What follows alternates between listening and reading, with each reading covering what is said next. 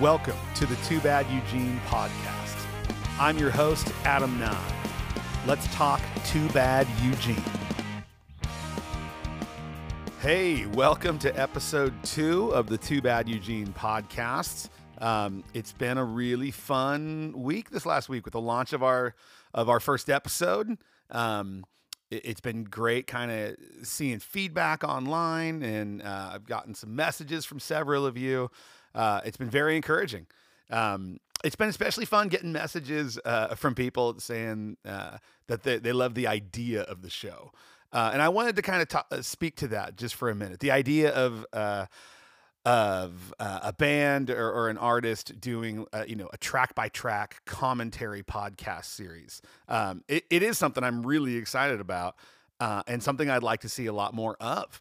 Um, but what what's funny is my own podcast diet is is sort of funny. Um, I've you know when I first got into podcast listening, uh, which coincided with the time in my life when I started having a longer commute, because uh, I you know I drive a good hour t- uh, each way to work, and that's uh, that's been going on for about six years, and uh, maybe more than that. Yeah, um, a little over six years geez, it's been seven.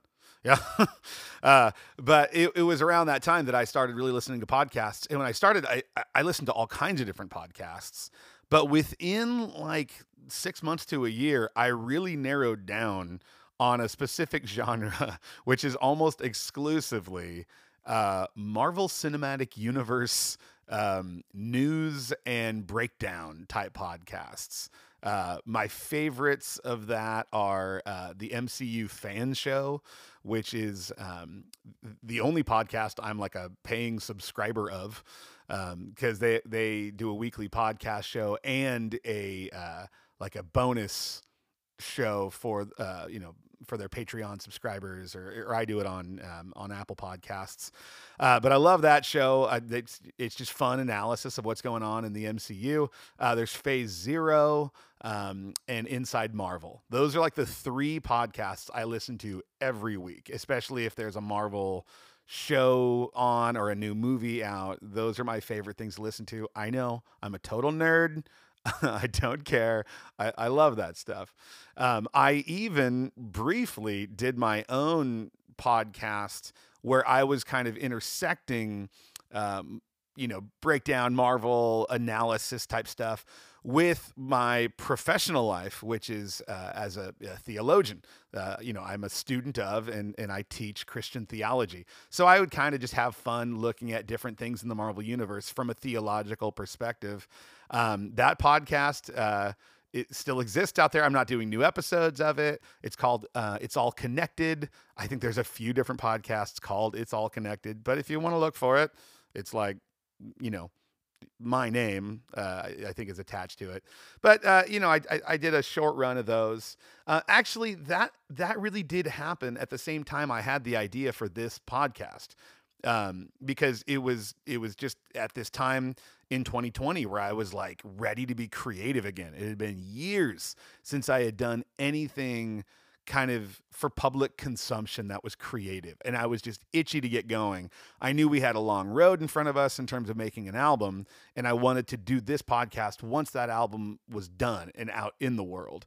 But I just wanted to get going on something. So I did that uh, It's All Connected podcast for a while. And it was super fun. Um, but, you know, back on topic. Uh, I also am a fan though I don't listen to them as often. Uh, I I do like the uh, the rise of um, episode by episode rewatch podcasts like The Office Ladies, uh, where they you know it's um, oh Jenna Fischer and Angela Kinsey, who played Pam and Angela on The Office, and they go through episode episode by episode and talk about the kind of you know some of the inside stories of the creative processes of making those those episodes. I just think that kind of thing is super fun. Um, Calvin, my son, has been talking to me about Talking Sopranos uh, for a long time. Uh, he discovered that podcast a year or so ago, um, and I we're both huge Sopranos fans. Um, I've watched through that show. I can't even tell you how many times. Uh, and I, I haven't actually gotten to listen to that podcast yet. I, I had been meaning to, but then for my birthday this summer, Calvin got me the book that kind of collects the you know transcripts of that of that show, and um, I've been reading that book a little bit over the summer, and it's super fun. I love that kind of thing. And as I've gotten into those podcasts, it's just been in my head. I wish bands would do this. I wish you know artists that made albums would do track by track commentary things. Um, and so I was like, hey, I, am making a, a record. M- maybe I'll do it. Um, Calvin has told me that he is aware of other bands doing it, but when I've asked him follow up questions, he couldn't tell me any. Uh, so I, I would love it if if there are podcasts like this that I'm not aware of. Um, and hey, if you know of some, I would love it if you let me know. You can uh, you can hit me up on uh, on Twitter or uh, Facebook. Um, we've got Too Bad Eugene accounts on both of those spaces. Feel free to reach out there. Uh, I think it, it, literally is just Too Bad Eugene on uh, Instagram, Twitter, Facebook. We're in all those places. You can also email me, um, Too Bad Eugene Band at gmail.com. Uh, and let me know if if there are other podcasts like this because I would I would love for this to become normal. Um, I, I, have gotten a few uh, messages from a few other musician friends that have been like, "Hey, this is such a cool idea. I promise I won't steal the idea." And I wanted to say publicly, please. I would love it if this kind of uh, genre of podcast became totally normal. Like when a new album was coming out, uh, you'd be able to find the lyrics on you know Spotify and Apple Music. But then if you wanted to go deeper dive, if it was just a regular thing that the band did, like you know, we used to have liner notes uh, it, when when we buy CDs and you'd have the CD booklet, and sometimes there would be, you know, more than just the lyrics. There would be some kind of reflections from the band in those things. And and with the decline of physical media, uh, I know it's kind of coming back. You know, we've got CDs of the new uh, new album and, and, records too, but I, we didn't write commentary uh, in the liner notes on those things. Um, most people aren't really interacting with our music in that way. They're streaming it. So think of this podcast series as the liner notes. Uh, and please, if you are uh, making music, uh, it feels like this sounds arrogant. Like, please take my idea. I'm sure this is not my original idea, but I will admit I hadn't heard of any other bands doing this, and I I would love it if I did. So please, if you like this idea, do it. Uh, I would love to listen to your podcast and get uh, you know deeper insight into the music you're making. Um, okay, so I uh, let I want to get into the topic of the episode. Uh, before I do, though, uh, I do want to make sure you know if you, especially if you live in Northern California or have tons of extra money and time and want to fly to uh, to Northern California, uh, we have two nights of shows back to back coming up this month in October. We're playing on October 26th. That is a Wednesday night at the X Bar in Cupertino. Um, you know that's the South Bay, and then the following night uh, we are in Santa Cruz. Uh, this is October 27th, Thursday night at Urbani's Cellar, formerly Bocce's Cellar, down in Santa Cruz. Um, both nights are with Give You Nothing, our uh, buddies and label mates, uh, whose new record is coming out on People of Punk Rock Records really soon. I want to say in the next week or so. Um, and then College Radio will be coming through on tour. So we're playing with both those bands both nights. Um, and then uh, the the Cupertino show uh, will also have Stranger Than, and the Santa Cruz show will also have Ladders. So uh, please come out, hang out, um, buy some merch, uh, hear us play. We're going to be playing a bunch of songs from the new record. Uh, so I hope you're into that. We'll have we'll have some older some older stuff too, but uh, um, we're also I think we're we're playing kind of earlier in the night for both nights, so it's not like a full headlining set. So we're kind of slanting more toward the new record, which I'm really excited about. The the the practice room has been really fun getting into the new stuff. Um, so all right, so here we go. Let's let's let's get into um, this episode is going to be kind of a breakdown of uh, of Talking Head, the the track one on our new record, Distance. Um, last week, uh, if you didn't check out the first episode of the show, I kind of went through the story of 2002 to 2022. for the sake of kind of really getting into the the like really difficult period uh, that w- was coming out of the difficult period, which was like 2013 through 2017. Uh, and I'll even say 2017 was only kind of the beginning of coming out of it. There was still some rough going. Um, I want to say, you know, it was really 2013 to 2020. 2020 was the year like the world kind of went in the toilet, but my healing process was really coming into its like fullness. Like I was really starting to feel better and ready to kind of do something fun again. So if you want to hear more about that, check out last week uh, if you didn't. Um, but that sort of dark period is central subject matter of the record, but more toward the middle of the record. Um, uh, kind of. I, I, would say there are four songs on the record that are like a, directly about the those hard years in some way. That's Non Grata, Back to Life, Distance, and I Lost the World. Those four songs are all really about the the sort of darkness faced and the the different sides of the issues I was wrestling with um, in that time. So yeah, you know, three of out of those four songs are are like first half of the record. Then you uh, you know I, am kind of breaking down the way this album moves. Um, as you move out of those songs, you get into uh, three songs in a row that are about family. Really, they're they're kind of they're songs either with or to my family. That's through the window, stuck, and take another shot. Those are all like me and my wife, me and my kids kinds of songs. Um, and then out of that, you've got some songs about music because I missed it, and I was just thinking about my my life as a musician and wanting to get back to it. So I there's three songs, um, again in a row that are dealing with that. Take another shot is it goes in both categories, right? That's that's a song that's like basically narrating a conversation with my wife and I. Uh, so it's a song about family, but it's also a song about music because it's like uh, it's kind of her telling me to take another shot, to you know, uh, to come out of the negativity, out of the defeatism, and and step up again and and make music again. Um, so uh, that song, anecdote, and get back there are all yeah about music. But all that just to say that that's kind of the middle substance of the record. The album begins and ends with um, kind of broader, more reflections on the state of the world or the state of our country or that kind of thing. Uh, so that's you know Talking Head and Deconversion Story at the beginning of the record, and then toward the end of the record, Antithetical, and then the last song on the record, January sixth. Those songs are, I, I guess, they're less personal in the sense that they're not about they're not directly about me and the things I was going through. They're more kind of me reflecting on things I'm seeing or dealing with in the larger larger world. Deconversion story and antithetical are more personal, and I'll get into those in uh, in, in terms of you know, how those songs are personal. But they're also kind of reflections on larger things.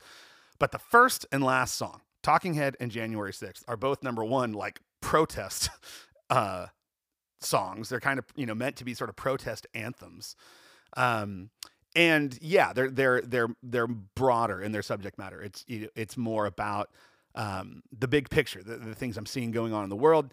Um, and they do kind of come from the place of my professional life as a theologian. Like i am a person who, um, you know, I spend my time thinking and and reading and researching and teaching about um, you know the big things I, you know I, I, think a lot about the state of the world about culture and, and i do so from a place of faith um, and, and, and the way faith plays into all that uh, and i think a, a lot about the place that people of faith play in our larger world um, so that maybe that kind of background is more pertinent to january 6th but it does tie into um, talking head uh, quite a bit as well um, so I'm going to kind of circle back to the the lyrical substance of the song. Let me start with just kind of like where this song uh, originates musically.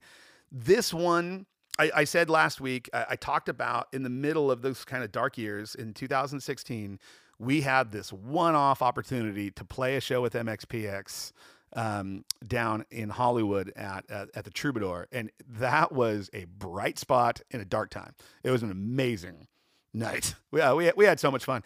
And we came out of that show with this energy like, let's get Too Bad Eugene going again. And I was like, okay, time to write some songs. Or to, uh, you know, I took some of the songs I already had and kind of readdressed them and, and, and uh, you know, uh, tightened the screws on a few of them. But then I was also like beginning to write new songs. And this one was one of those. Uh, I wrote the, um, I wrote this song musically in 2016, demoed it uh, it didn't really change from how I wrote it, uh, at least instrumentally, uh, uh back then. And I wrote it very intentionally as a if if Too Bad Eugene was going to make a new record or an EP or whatever, it needs a track one. It needs an opening song. And I very much wanted it to be a protest anthem slash party song. Uh, I wanted a song that was just going to come right out of the gate with energy and melody and immediacy and be angry but fun. And um, that, I mean, to me, that's what the kind of music I, you know, the the area of punk rock that we come from uh, is all about. Um, I think especially of like, ah, I know certain people people will roll their eyes at this, but I don't care. Green Day, I stink and love Green Day, uh, especially their their um, Lookout Records era stuff and Dookie, that first you know major label record they made. That's kind of what they were doing. It was angry, it was political, but it was fun. The songs were short. Um, and uh, yeah, it just had that immediacy. But I- will say I also hear some older stuff in this song. Um, maybe one of the first punk rock songs I remember hearing as a kid was um, Clean Cut American Kid by Ill Repute. Uh, that song was featured on a, uh, compilation from Rodney on the ROQ, which was an LA radio show, uh, you know, on KROQ. Um, and my my older brother Sammy, who's like seven years older than me, being a, surfer in Santa Cruz in the '80s, uh, he was pretty in touch with like, you know, California hardcore, California punk rock. Um, so way before I could actually like any of that stuff. Like my brother would drive me around in his truck when he was 16, so I was like nine, um, and he would be playing, uh, you know, gosh, uh, the Circle Jerks and the Descendents and um, and uh, Descendents, even as a, as a kid, I could hear the melody and I could hear that it was kind of fun. Uh, but you know, yeah, it, it, was also you know stuff out of California like uh, Seven Seconds from uh, Reno, Nevada, who I later on in life loved, but as a kid I couldn't stand it. Uh, and Minor Threat. Um, and anyway, he'd play all this stuff, but uh, I remember him playing that song, "Clean Cut American Kid." Uh, from that Rodney on the ROQ comp, and I loved it. That song is two chords literally. Like it never changes from two chords, but it is so catchy. It's so immediate. It it's fun. It kind of sounds positive, but you know it's super sarcastic, and I could I could tell that um, even as as a younger kid. Uh, so it, that song has never left my my consciousness. I've always loved it, um, and I I hear a little bit of its influence in this song, Talking Head. I can hear a little bit of like songs like Suspect Device from Stiff Little Fingers. Um, I was also at this time, 2016, I was so into uh, the kind of comeback era of Swingin' Utters. I was aware of Swingin' Utters and their original kind of period in the, uh, well, maybe not their original period, but like their Fat Wreck Chords period in the 90s.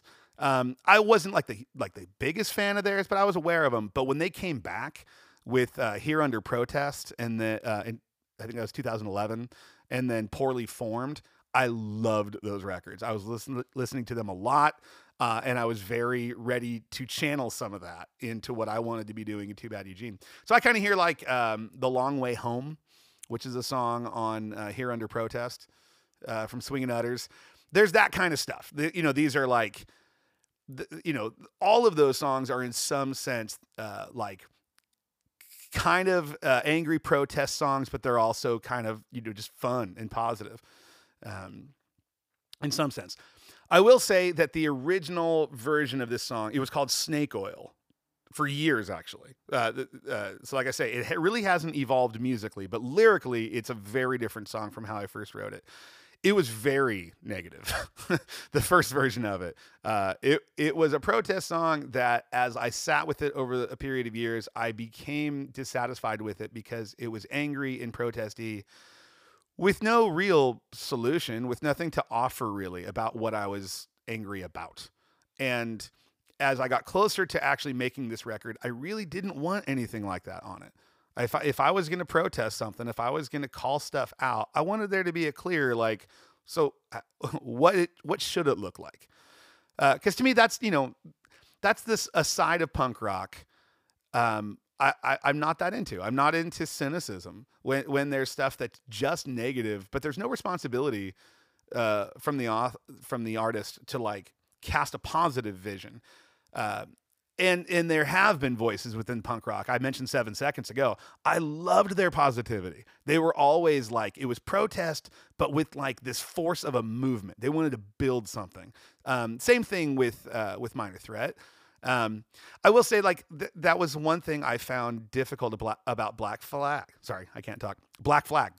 Um, I, I liked their music early on, but yeah, it's really cynical and really negative. I will say, uh, as I've gotten older and looked on on their legacy, they did have the same kind of uh, energy and desire to build something. Like if you watch what the band did, not just what they said, they were you know they wanted to build this kind of youth movement of bands that didn't need corporate labels or corporate sponsors. They were going to do it themselves and, and build these touring networks and all of that. I actually do think is is awesome and uh, and positive.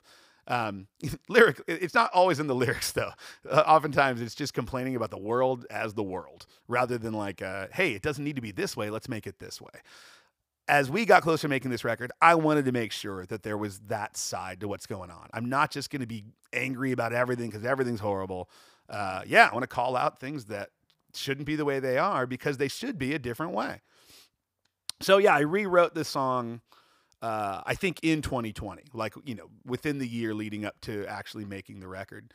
Um, and yeah, so you know, the the vibe of it is this kind of anti-influencer, anti-thought leader thing. I was seeing a lot of that go on. Um, not it it wasn't just happening in 2020. Obviously, it's been happening for years, and it's something I just can't stand.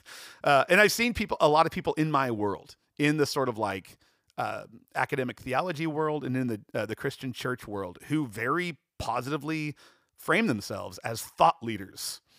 Uh, as cultural influencers, and I just, I'll admit, I just roll my eyes when I see people um, label themselves that. I'm, I'm just not interested in that. um, in 2020, especially though, everybody's shut in their houses. They're, they're, we can't actually go out in the world and interact with one another. So we're all kind of turning to YouTube. Uh, for me, I'm turning to YouTube to watch like Marvel crap and just kind of be entertained. But I'm watching a lot of people turn to like political and uh, spiritual type influencers and leaders and get more and more radicalized in their ideas because they're just getting this direct feed from these people just jabbering. And, and uh, you know they all present themselves with some kind of apparent uh, expertise. And i'm having to deal with certain people in my life who have these just inflexible uh, you know radicalized ways of thinking and when you question them on it, they just send you a YouTube link. Like, oh, just watch this video. And, you know, maybe the first time or two I do. And after that, I'm like, why would I do that? Why would I waste my time watching this stupid YouTube video from a person I've never heard of? I don't know who this person is. Oh, yeah, but they did research. And so I'm like, no, a Google search is not research. Um, so there's just a lot of that going on. But maybe more um, concerningly for me, I'm watching people in um, the church leadership world that I kind of live in aspire to be that. They, they want to brand themselves and get online because that's where you can influence people because everybody's stuck in their homes. All right, let's meet them where they're at. Let's let's make more and more uh, you know online content. Um, let's convert what it means to do ministry within the church to these digital platforms and that all just really bummed me out. I'm like, no, that that's not the way to to respond to this. Now, I mean, I I don't want to sound too extreme. They're like there was some of that that was happening within my own church that I do feel very differently about because we are a small church. The, the, this move online was not to grow influence and spread, uh, you know, the voice of leaders to more and more and more people that you'll never actually have any touch with.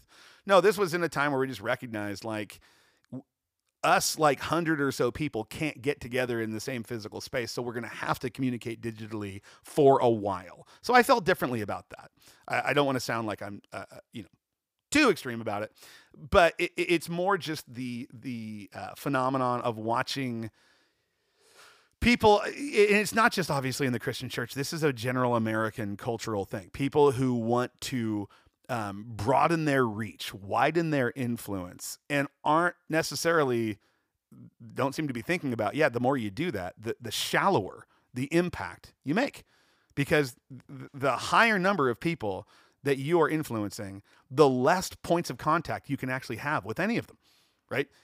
Basically, what you're saying is you want to increase your influence over more people whose names you will never know whose actual life situation you will never make any contact with. And that's not something I think genuine people should desire. Sometimes, like situations, you know, lift certain people up in a, in a society that they do become leaders like that. But to me, the best of those leaders didn't want that. They were forced into it. But in our culture, everybody wants that. And I find it disgusting. so, yeah, uh, I, I'm saying in this song, no more. I'm like, this is just not something I, I we're gonna want. But I, I think if you if you look at the lyrics of this song and you break them down, they are they're all framed negatively. I'll definitely admit that. But I think if you're listening to what the song is really saying, I think there is actually a very positive celebration going on in the song. That's why the party vibe of it, the track one, open set opener aspect of the song. I actually think fits with the message pretty well because as much of a of a you know fist in the air, no more type of anthem as this song is, I think it's also just as much a celebration of the people in our lives that actually have the right to speak into the ways we think. Uh, I it, to illustrate that, my favorite line, if if I can do that, if I can stroke my own ego and pat myself on the back for a line that I wrote that I'm really happy with. Uh, my favorite line of the song is in the bridge, uh, where it says "Phantasmic talking head." Phantasmic means like a phantom, right? Phantom talking head, neither alive nor dead, right? There's no pulse I get to feel from this person. There's just a 2D flat image. You're not like at least uh, to me, this is a person who's who's not alive, but you know they're also not dead. No flesh and bone for bearing load or breaking bread. I love that line because as much of a criticism as it is of the person on the screen, it's a celebration of those who do actually show up with work gloves on and bear load in our lives and break bread with us at tables in our lives. Those are the people this song is calling us to turn to and celebrate and be excited about, especially, you know, at the time as you know, I'm writing this in the middle of 2020, but I'm looking beyond it and I'm like I can't wait until life, you know, looks more like that again. And at this point, it basically does. We're able to uh, you know, to be in each other's presence, to work together, to eat together. Um, so that's really uh, that's that's really what I see this song being a celebration of. It's it's a turn to those who bear load with us, who break bread with us.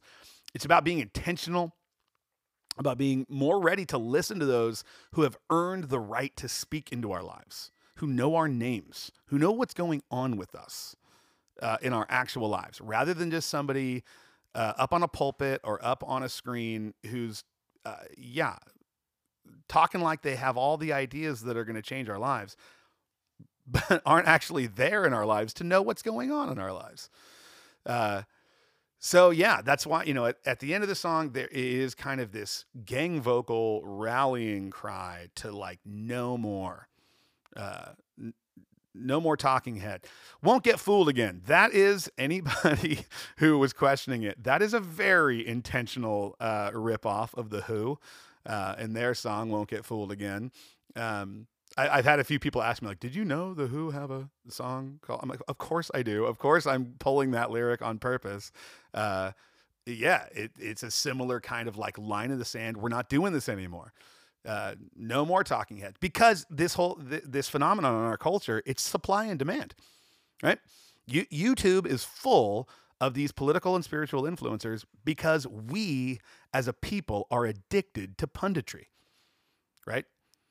We we we uh, uh, there's so much demand for that kind of quote unquote experts who, with no clear qualifications, but with the strong communication skills, that makes us feel like I don't know. It makes us feel empowered in some way or smarter in some way, uh, and so these people keep showing up. But if we, as a people, wise up and say, "No, what? No, we're, we're, there's no more demand for this. The the supply will go away. we'll, we'll we won't have these influencers all over the place, and I would think that would be a better world." Um, so that's what. Uh, that's what Talking Head's about. Um, that's uh, that's why I get excited about it being the first song on our record. Um, I don't know. Uh, you know, to me, a live set is a moving thing. I think it, w- it will be a, a, set opener sometimes, probably not all the time. Uh, that would get boring, but uh, I definitely wrote it to be that. Uh, so anyway, that's my uh, that's my breakdown of, of, Talking Head. I I hope that gives you uh, satisfying background to listening to the song. Um, I hope it doesn't I give you, you know, too much. Sometimes, I don't know, you remove all the mystique and the, the song is less fun. I don't know. Let me know. Uh, hit, hit me up on the in uh, Facebook, Twitter, Instagram, or just uh, shoot me an email, too bad Eugene band at gmail.com, uh, and let me know. Uh, next week, I'll be breaking down deconversion story, which is one that I, I, uh, compared to Talking Head, I think the the point of deconversion story is a little bit more obscure, and that's on purpose. So I'm really looking forward to breaking that one down. Uh, I I've had a few people say like, "What are you trying to say here?" And I'm like, "Yeah, that's why I'm doing a podcast because I want to answer that question, but I don't want to answer the question in the song. Uh, I want the song to be more vague. So I'll tell you why next week. So I'm looking forward to." Uh, uh, to talking to you next week. Between now and then, have a great one.